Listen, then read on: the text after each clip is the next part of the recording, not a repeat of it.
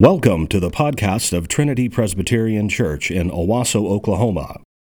Our passion is to show that grace changes everything in Jesus Christ by equipping you to rest in worship, grow in community, and rediscover your calling. To join our body in financial support of this ministry, visit our website at trinityowasso.com. If you have a Bible, please grab it and turn with me to 1 Corinthians chapter 12. 1 Corinthians chapter 12.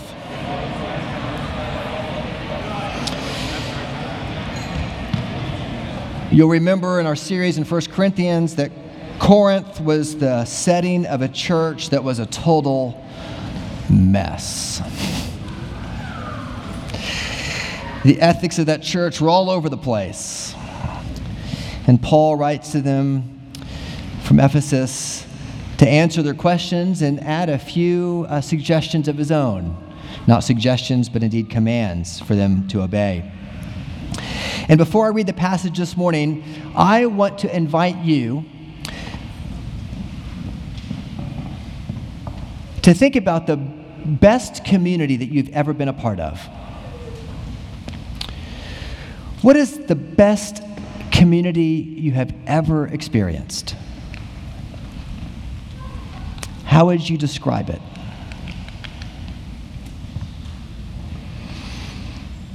If you've experienced stunning community, I want you to reflect back on it. What was it like? Would you see, taste, touch, feel, hear? If you've ever experienced remarkable community, I want you this morning to imagine what it might be like. If you've never experienced community in a way that is memorable to you, or you've been hurt by community, I want you again to hear the text read that I'm about to read, and I want you to imagine what it could be. 1 Corinthians chapter 12 is a picture of us of what beautiful biblical community can be. And I want us to taste it. Because the church of the Lord Jesus Christ is not just turning our head from the warp and woof of our life away from sin. It is turning you to something beautiful that you need. And here in 1 Corinthians 12, we get just a taste of it. So if you're willing and able, would you stand together for the reading of God's word? I will read verses 1 to 11, and then I will skip down and I will read 27 through 31. 1 Corinthians chapter 12. Now, concerning spiritual gifts, brothers, I do not want you to be uninformed. You know that when you were pagans, you were led astray to mute idols, however, you were led. And therefore, I want you to understand that no one speaking in the Spirit of God ever says, Jesus is accursed. And no one can say, Jesus is Lord, except in the Holy Spirit. Now, there are a variety of gifts, but the same Spirit. And there are varieties of service, but the same Lord. And there are varieties of activities, but it is the same God who empowers them all and everyone. To each is given the manifestation of the Spirit for the common good. For to one is given through the Spirit the utterance of wisdom, and to another the utterance of knowledge according to the same Spirit, to another faith by the same Spirit, to another gifts of healing by the one Spirit. To another, the working of miracles. To another, prophecy. To another, the ability to distinguish between spirits. To another, various kinds of tongues. To another, the interpretation of tongues. All these are empowered by one and the same Spirit, who apportions to each one individually as he wills. Verse 27. Now you are the body of Christ and individually members of it. And God has appointed in the church first apostles, second prophets, third teachers, then miracles, then gifts of healing, helping, administrating, and various kinds of tongues. Are all apostles? Are all prophets? Are all teachers? Do all work miracles? Do all possess gifts of healing? Do all speak with tongues? Do all interpret? But earnestly desire the higher gifts and I will show you still a more excellent way. The grass withers and the flowers fade, but God's word stands forever. This is the word of the Lord. Thanks be to God. You may be seated. Please. Verse 1, chapter 12. Now concerning. Whenever you read that verse, so that phrase in 1 Corinthians, Paul is transitioning to a brand new topic. He's turning his attention to a new topic about which the Corinthians themselves wrote and asked for clarification. He uses the same transition when he talks about marriage in chapter 7, verse 1. He uses the same phrase when he talks about singleness in chapter 27, uh, verse 25. He uses the same phrase when he talks about food offered to idols in chapter 8, verse 1. This is Paul coming back to his letter to answer their direct question. And he says, Now concerning pneumatikon, spiritual. It's an adjective in Greek, and there's no object to the adjective. What, what, do you, what is it, Paul? Uh, it's a favorite term of Paul's. He uses it 15 times in 1 Corinthians, but he uses it no more than three times in any other book that he writes. What does it mean? Spiritual people? He uses the term towards spiritual people in chapter 2, verse 3 and verse 15. He uses it towards spiritual things and other passages in, in his writings. Spiritual gifts, maybe. What does he mean here? And the way that you understand the Bible is you have to read the context. You have to know what the context says. And if you turn over one chapter or two chapters to chapter 14, you see in chapter 14, verse 1, he uses the exact same word, and it there very clearly refers to spiritual gifts. And it's a continuation of this topic that he has begun. And so in that context, in 14.1, it clearly refers to spiritual gifts. And that's why your English translations say, now concerning spiritual gifts. But in the Greek, gifts is not there. And in 14.1, he literally says, Now concerning the charismata, the spiritual gifts, the gifts of charis. Charis means grace, the gifts of grace. Now concerning the gifts of grace.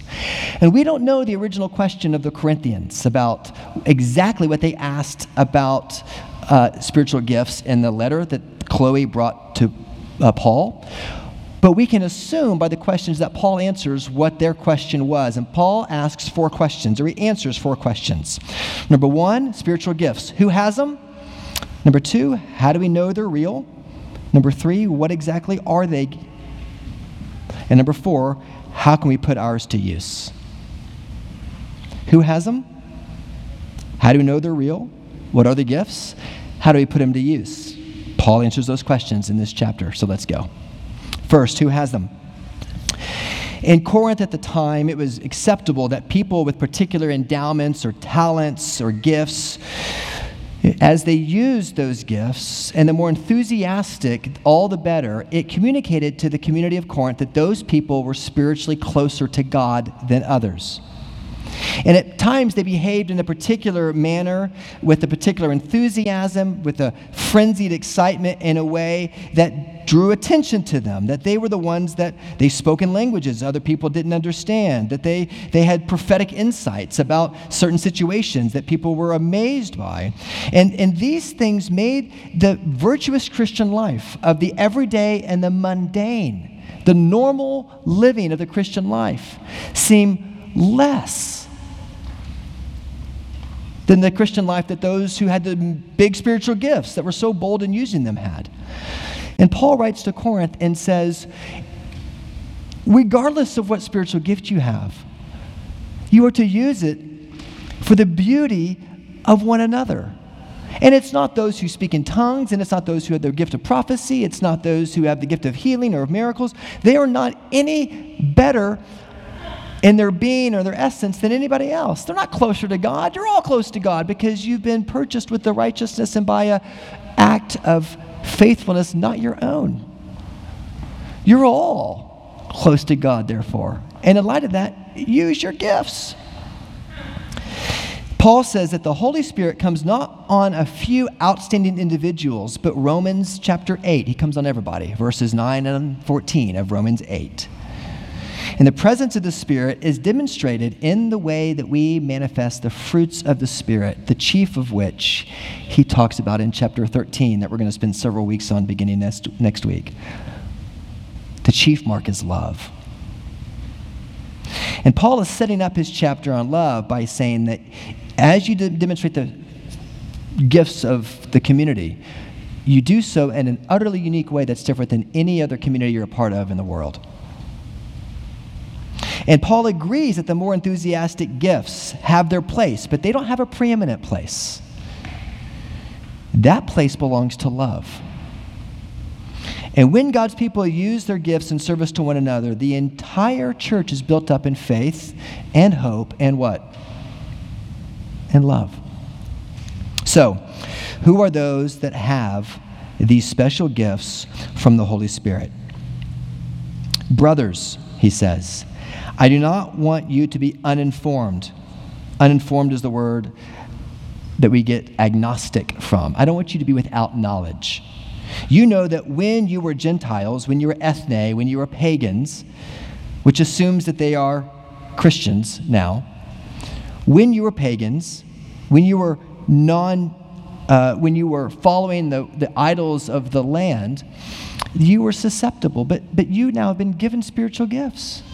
So Paul is saying, who has spiritual gifts? All Christians have spiritual gifts.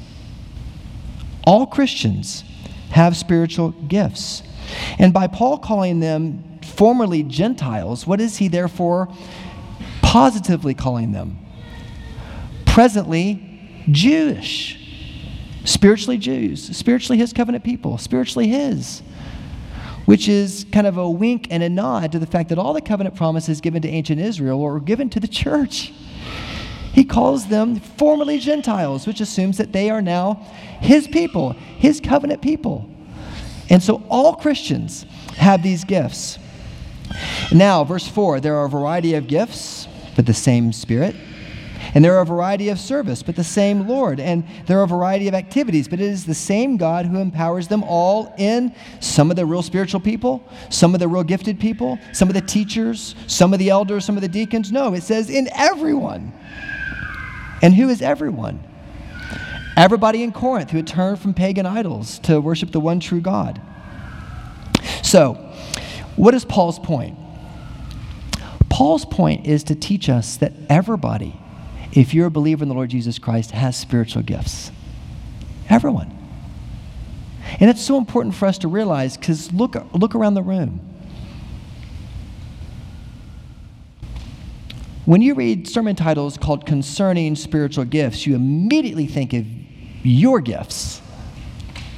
You immediately think of what is my what's my spiritual enneagram? What's what's my person what, what is what is my gift? But remember, church, when, whenever there's teaching on spiritual gifts, it's always in the context of community. So unindividualize yourself, please. Is that a term? We just made it up.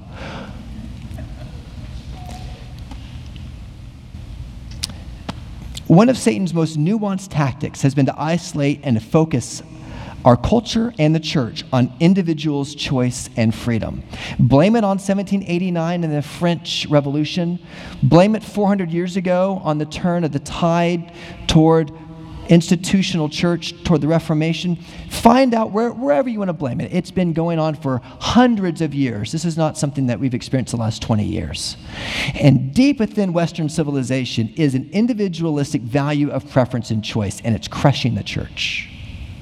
It's crushing it. 300 years ago, you went to the village church. That's where you went to church. But now we shop for months and I'm not, con- I'm not condemning those who shop. Of course, you need to find the right church that fits you. There's no doubt about it. But once you plug into a church, you tend to get, just get uncomfortable by something, and the temptation to leave becomes so amazingly broad. And so, if you're here and you're, you're from another church, we want to welcome you, but I also want to challenge you. Are you here for a healthy reason? Because we need to unindividualize so much of ourselves. Do you know that there are children's books that the great theologian Jamie Lee Curtis, you remember Jamie Lee Curtis, right? Jamie Lee Curtis, um, and um, there's another author that came alongside her named Laura Cornell that wrote a children's book to kids called Me, My Selfie, and I. To teach children the most valuable things in life are not your phone because mommy can't put her phone down. this is what the publishers write. For mom's birthday, her kids are excited to teach her how to take selfies with her new smartphone. At first, it's lots of fun for the whole family, and soon, driven to take the perfect selfie, mom begins to document everything from ski team practice to dance class, and even photobombing someone's wedding until her daughter reminds her that maybe the smartphone wasn't the best gift after all. In a world obsessed with self documentation comes a tale that shows us, with humor and love, that the best things happen while the smartphone is turned off. It's a children's book because mom and dad can't put their phone down. Another author uh, writes What happens when one strand of the reality is singled out and stretched too far? It's hardly surprising. Wider reality springs back and has the last laugh. Pressed too far, for example, reason becomes rationalism and rebounds into mysticism. Or freedom becomes anarchy and rebounds into authoritarianism. And Satan and his dominion has thus become masters of irony and connoisseurs of the art of the side effect, the unintended consequence, and the unknown aftermath. Reality in individual Western life rebounds, and things turn out the opposite of what they seem or what people expect. Strength becomes weakness, love becomes pornography, and pleasures become boredom, and so on. Who has spiritual gifts? All Christians have spiritual gifts. And how do we know that they're real? Well, 1 Corinthians 12, verse 3. Therefore, I want you to understand that no one speaking in the Holy Spirit ever says Jesus is accursed, and no one can say Jesus is Lord except in the Holy Spirit. How do you know they're real spiritual gifts? Number one, they proclaim Jesus as Lord. They make much of Jesus there was a school in Dallas, a private school in Dallas, that had a crest, and on the crest it said "Nobis non nobis," which is a Latin, uh, the first few words of Psalm 105. Not to us, O Lord, not to us. That ought to be on our mirrors. Not to us, O Lord, not to us, because we make much of Him. In Corinth, some may have taken Paul's teaching that Jesus become a curse for us as some ecstatic utterance. You know, he says that in Galatians 3. Uh, in Galatians, you remember, was written about seven years before uh, Corinth was probably, uh, Corinthians were probably written. And therefore, the, the, the, Paul says, you know, uh, he quotes Deuteronomy, cursed is everyone who hangs on a tree. And so people were using that in an ecstatic utterance saying, you know, Jesus is the curse for us. And it could have been that that was a buzzword that the real spiritual people used.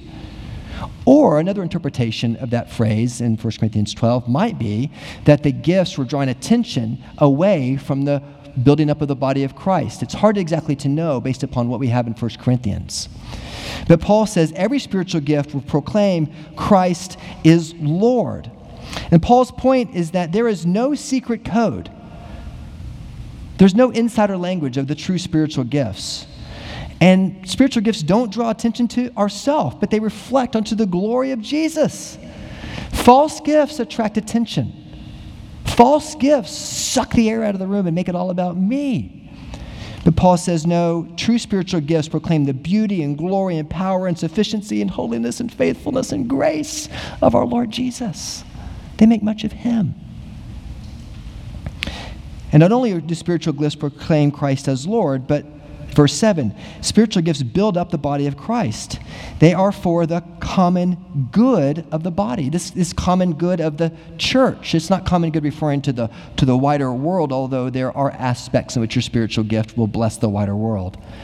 Some of you are amazing administrators and you do an amazing job at work administrating your gifts, using your gifts in your career. It's beautiful. It spills over into the world. And as we'll talk about in a minute, sometimes that's how you discover what your gifts are. You find yourself affirmed in ways that you're surprised by in your natural abilities. But to each is given a manifestation of the Spirit for the common good. And humble everyday service is not to be despised, it's for the common good. Some of you get great joy in helping behind the scenes. It's beautiful. Some of you get great joy in teaching. It's beautiful. Some of you get great joy in leading. Wonderful. Some of you get great joy in being the best introvert in this church. And it's awesome because you probably know more people than anybody else in this church. Verse 5 And there are a variety of service, but the same Lord, and there are a variety of activities, but it is the same God. In all their diversity, God's gifts are to be used to proclaim Him as Lord and build up the body of Christ. It is the same God. The emphasis Paul is trying to make is that this is about what God does, not about what you do. It is the same Lord. It is what God does in believers. It is all about Him.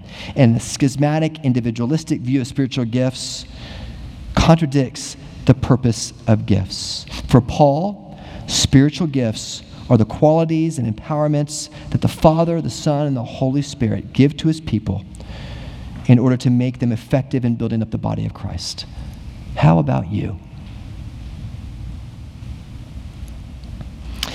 Gifts alone are a dead grace. Gifts must be led and must be fueled by grace. John Flavel, the, the Puritan, once wrote Sin and the reign and power of it may cohabit with the most excellent natural gifts under the same roof. I mean, in the same heart, even. A man may have the tongue of angels and the heart of a devil. The learned Pharisee were but painted sepulchres. Gifts are but as a fair glove drawn over a foul hand, and many a professing believer. Jonathan Edwards writes I would entreat the people of God to be very cautious how they heed such things. I have seen them fail in many instances and know by experience and impressions being made with great power upon the minds of true, yea, eminent saints, even in the midst of extraordinary exercises of grace and sweet communion with God, and attended with texts of Scripture strongly impressed upon the minds that these are no sure signs of there being true revelations from heaven or demonstration of gifts. They who leave the sure word of the prophecy which God has given us as a shining light in a dark place, namely His word, to follow such impressions and impulses, leave the guidance of the polar star to follow a jack with a lantern, Edwards writes. No wonder, therefore, that sometimes they are led into woeful extravagances. In uh, the Treatise on Religious Affections, uh, Edwards answers that question What are true religious affections? Because marketing has blinded us in this day and age to so much of what is real. And Edwards asks the question, and he says, Okay, what can Satan imitate? That's no sign of true religious affections. Can Satan have faith? Well, surely the demons believe in God and they shudder. Can Satan demonstrate amazing powers and miracles? Of course. Remember the story of, of, uh, of, of, Pharaoh's sorcerers when, when Moses was, was uh, leading Israel to leave Pharaoh. Remember the demonstration, right, of all the power and the might of the Egyptian gods. Can Satan imitate that? Of course. Can Satan memorize scripture? Buddy, he's got more stars in his chart than you could ever imagine. When he tempted our Lord, how did he tempt our Lord? Well, Satan tempted him with Scripture because the guy knows it. He knows it. And Edward says the only true, only true sign that you are really his and that you're really using your gifts is that you will be able to demonstrate the one thing Satan cannot, and that is faith through persecution and suffering. Because at the moment that Satan has to suffer for the name of Christ, he's out.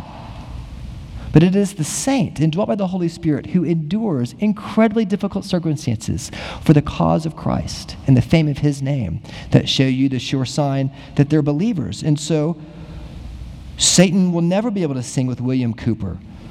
Ye fearful saints, fresh courage take, the clouds ye so much dread are big with mercies and shall break with blessings on your head. Judge not the Lord by feeble sense, but trust him for his grace, because behind a frowning providence he hides a smiling face. Satan would be out. I'm not going to suffer. And in the church, so much of our life together and so much of what makes community groups honest is that we're able to talk about the way that we've struggled together.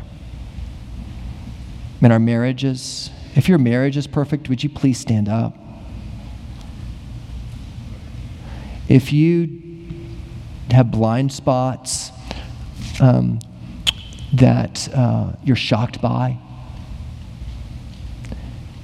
if I ask that question, would you please stand up? We'd all stand up.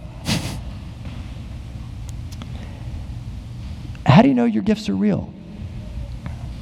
They persevere through suffering. They build up the body of Christ, they proclaim Christ as Lord. And we need each other to do that, which takes us to the next point. What are, what are the gifts? Well, there are four gifts, uh, uh, uh, four lists in Scripture 1 Corinthians 12, uh, uh, Romans 12, uh, Ephesians chapter 4, and then another place down the line in, in 1 Corinthians chapter 12, 28 through 31. 1 Corinthians 12, 7 through 10 Paul lists these gifts distinguishing spirits, healings, interpretation of tongues, knowledge, miracles, prophecy, tongues, wisdom. At the end of 1 Corinthians 12, he lists administration, apostleship, healing, helping, interpreting tongues, miracles, prophecy, teaching. In Romans 12, contributing to the needs of others, encouragement, leadership, mercy, prophecy, serving, teaching. Ephesians 4, apostleship, evangelism, evangelism, prophecy, pastor, teacher. And these are not all of them. Each list is not comprehensive. It, it includes other gifts not, not mentioned by name. There in, uh, in Exodus, for example, in Exodus 35, it mentions artistry and crafts and teaching as gifts given to edify Israel. Might scrapbooking be a spiritual gift? Does it glorify God? Does it build up the body of Christ? You decide. All gifts are necessary in their proper function for the body, and the lists given in Scripture are not exhaustive, which means that you are utterly unique and different than anybody else the Lord has made. You are you. You are totally unique, and God intends you to use the gifts He has given to you to make this place beautiful. Imagine the reason why you're part of every community or every social group that you have ever joined in your entire life. Why did you join that group? The vast, vast majority of the reasons why you joined that group, in almost every case, was because of shared preference. You join the hunting group because you like to hunt. You join the social group because you like to do the things that they are doing together. The, the, the, the you know, the, the car group, you join the, you join the, the um, whatever group it is, you join it, and so on, right? You join it because of preference. But, but what if Paul is trying to help us turn on its head our understanding of how a community is shaped by saying that you don't join because of preference, the body of Christ. You're part of the body of Christ because of a shared investment that has been made into you by the Father through the Holy Spirit, into you, to make you utterly unique and special. And therefore, this church needs you. It needs you as much as it needs me or the elders of this church. There's no preeminent gift in this church. We need you. And the stained glass of the church are the faces in the room and the way that we encourage each other and that we show each other. But the real question becomes not what are the gifts, because the gifts in Scripture are not exhaustive. They just begin to whet our appetite. And the only gift, for example, that's mentioned in all four of the New Testament lists is the gift of prophecy. And I, I don't have time to go off on a tangent because it's not Paul's point in the text about which gifts are still here, which gifts aren't. But let me just very quickly say that the gift of prophecy is proclaiming God's truth to the current day. That's the gift of prophecy. And in the Old Testament, it was foretelling and forthtelling. But with the closing of the canon, now prophecy is forthtelling. It is telling you what God's word says in ways that are specific and applicable to you, but it's always telling you what God's word says and communicating it to you in a way that pierces the heart because it is applying God's word to you based upon Scripture. Prophecy is not declaring something new. The canon of Scripture is closed, friends. It is the authority of life. And so anybody who has the gift of prophecy is somebody who just is a great encourager of what God's word says to you. They have a prophetic word for you. They're not declaring something beyond Scripture. They're encouraging you with what Scripture already says in a way that connects with your heart. They're declaring God's word for you today. And the, the term apostle, which shows up in this passage, apostle big A, no longer exists. There were 12 big A apostles, uh, plus Paul, perhaps, right? He was called an apostle of the Lord, so 13. And that role has ceased in the church because God has given us his closed canon. And so, in some denominations today, you may hear people say, Well, I'm an apostle of the Lord. Well, an apostolos just means a sent one, and you can be an apostle, little a. Okay, great. but you are not an apostle like Peter and Matthias and Thomas and Andrew were, because that was for a unique time to communicate God's word in the early church before God could close his canon by the power of the Holy Spirit. Now, the last question Paul's answer is how do you put your gifts to use? And, and he, he, he asks these rhetorical questions at the very end. Are all teachers? Do not all work miracles? Do not possess gifts of healing? Do not all speak with tongues? Do not all interpret? What is he trying to do? He's trying to help them imagine who they are and how they put their gifts to use. And um, this, this summer, we took a picture, a family picture of, of, uh, of our family at the beach. We took a bunch of these pictures. There was a whole bunch of pictures. You know how, what it's like after your family takes family photos? You look at the photos, and we took a bunch of photos. And I looked at these photos, and I thought, ah, there's only one of those that actually looks like me. because the truth is, I've only seen myself in a mirror distorted though it may be. And my impression of myself is always a mediated impression of myself. And so what I think about myself is always reflected back, whether in a, a mirror or in a photo. But you can know more about me in 10 seconds than I can know in the whole of my life because you actually see me as I am, not as I imagine myself to be or as I appear through a mirror. And the same is true in the spiritual life. Community groups are so incredibly important for you because you need feedback in your life to know what your gifts are. How do you know how to put your gifts to use? You have to have an awareness to grow in your understanding of your gifts. You have to have intentionality in developing those gifts, and you have to have generosity in coming alongside others to help them find their gift. So, very quickly, before we take the Lord's Supper, I just want to mention a couple of practical ways to find your gift. Number one, awareness, reflect. Just like these rhetorical questions by Paul at the very end of this chapter are trying to get the Corinthians to reflect. Reflect. What are your passions? How have you helped others? What skills do you use to benefit others? Ask other people that you trust to give you the plain truth about yourself. What do they see? Because they see you in a way that you don't see you. Just like when you look at a photo, some of those photos, only some of those photos look like us because we're used to seeing ourselves in a certain light. And gathering input to see yourself through the eyes of others is one extremely powerful way. So gather feedback. Secondly, look for patterns.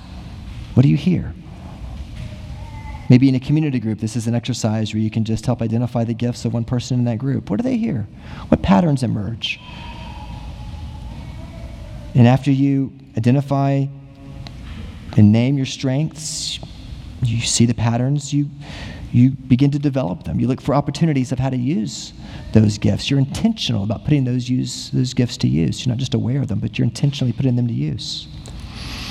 And then lastly, you're, you're generous to others. You're helping others. You're coming alongside them to help them learn how to use their gifts. This is what Paul was trying to say. There's no preeminent gifts in the church. We all need each other. Guys, imagine what this place could be if we really lived this way. It'd be amazing. There's so many needs of our church, and they're only going to explode in the coming months as we begin to move into a building of our own. We need your help. And it's not transactional. We want you to use your gifts in a way that glorify God. You can use them at church if you want to, use them at work. It doesn't matter to me. Use your gifts. Some of you even use your gifts to bless other churches' ministries in this town, to which I say, yes, go for it. Do it. You're blessing nonprofits started by other community, uh, other churches. That's beautiful. Go for it. One of the one of the uh, greatest demonstrations of of um, of gifts or of showing honor to others and, and a sense of unity in a community happened um, uh, the 13th of September in 2011. And one of the greatest demonstrations of leadership in Queen, in Queen Elizabeth's life, I think, happened that day. And if you remember that day, you know, if you've ever been to Buckingham Palace in London, you know that there's a changing of the guard right? And you know, and the and the and the Clearbrook uh, uh, uh, band is there, and they play the music. And what what's what's the song that they always play every year? They played it every changing to the guard since 1660. They play the, the the national anthem of England, which is "God Save the Queen." And on September 13th, without publicizing it, or thousands of people joined uh, to watch at the gates of Buckingham Palace. And during the change into the guard, the Clearbrook band comes out to play. And instead of playing God Save the Queen, what did they play? They played the American national anthem.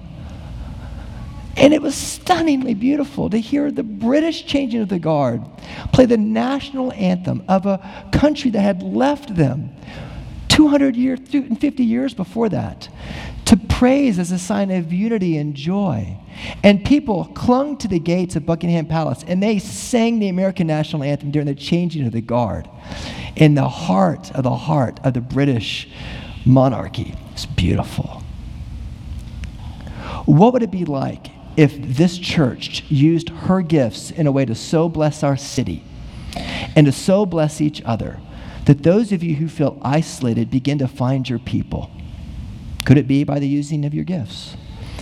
Could it be by us breaking down the walls that say some gifts are preeminent over others? No. Jesus, the Lord, came to bring his bride and make her beautiful. And he's called you. And he intends to make you beautiful. What characterizes the most beautiful community you've ever been a part of. There is something bigger than just the reason why you were there, something transcendent, something powerful, whether it's a team or a program or a project. How much more transcendent and powerful do we have altogether the call of the Lord Jesus Christ to be his hands and feet in the world, empowered not just by instructions, but by being empowered by his very Holy Spirit who indwells us? Think of what the church could be.